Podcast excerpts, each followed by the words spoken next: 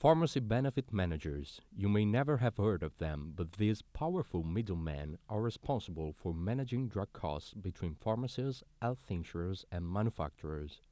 But their unique branding and positions allows them to charge a lot for their services, which can be a problem for independent community pharmacies.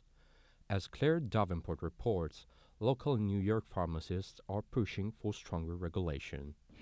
In the back room of Mount Carmel Pharmacy in the Bronx's Little Italy, technicians in white coats bustle around. They're fielding calls, measuring out tablets, and sorting prescriptions. Roger Paginelli is co-owner and a third-generation pharmacist. The Italian people would say, "Hey, I used to come to your grandfather, and I come to your father, and now I come to you." And many of those customers are here for their medications. But the drugs at the core of Paginelli's business can sometimes cost more than he pays for them. Paginelli says this is because of PBMs, intermediaries that work on behalf of insurance companies. Originally, the role was created to simplify the system for fulfilling prescriptions. Instead of a pharmacist having to check with an insurance company to see how much of a patient's medication bill would be covered, a PBM would get the answer in a matter of seconds. Which is, from 50,000-foot view, really smart, right? The benefits should be managed because there are brand name drugs, there are generic drugs. But Paginelli says somewhere along the way, they started charging higher transaction fees for their services.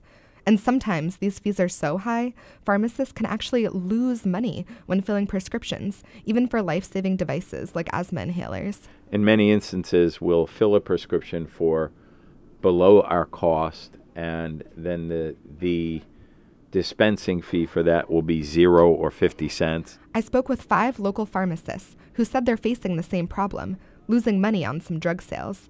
For small business owners, that can be a pretty tough pill to swallow. So last year, New York State began auditing and overseeing PBMs. The purpose was to find out how they work and suggest new standards and regulations. The state released their first regulatory suggestions in October. But last week, the public was invited to comment on new, weaker regulations. Any reference to any economic changes have been eliminated. Any reference to the procedures for reinstatement have been eliminated. That's James Schiffer, a pharmacist turned lawyer. He's working with the state's pharmacists union to strengthen the regulations. He says PBMs have become too big. Quite literally compounding the problem, PBMs have consolidated with their clients, like CVS and Aetna. Schiffer thinks their market power might have helped them shift the regulations in their favor. Pressure. Lobbyist pressure. When asked if their fees are burdensome, the Pharmaceutical Care Management Association, a national organization representing PBMs, didn't respond to our request in time for air. Next Tuesday, over 100 independent pharmacists will head to the state capitol to lobby legislators. One big request will be stronger regulations for PBMs.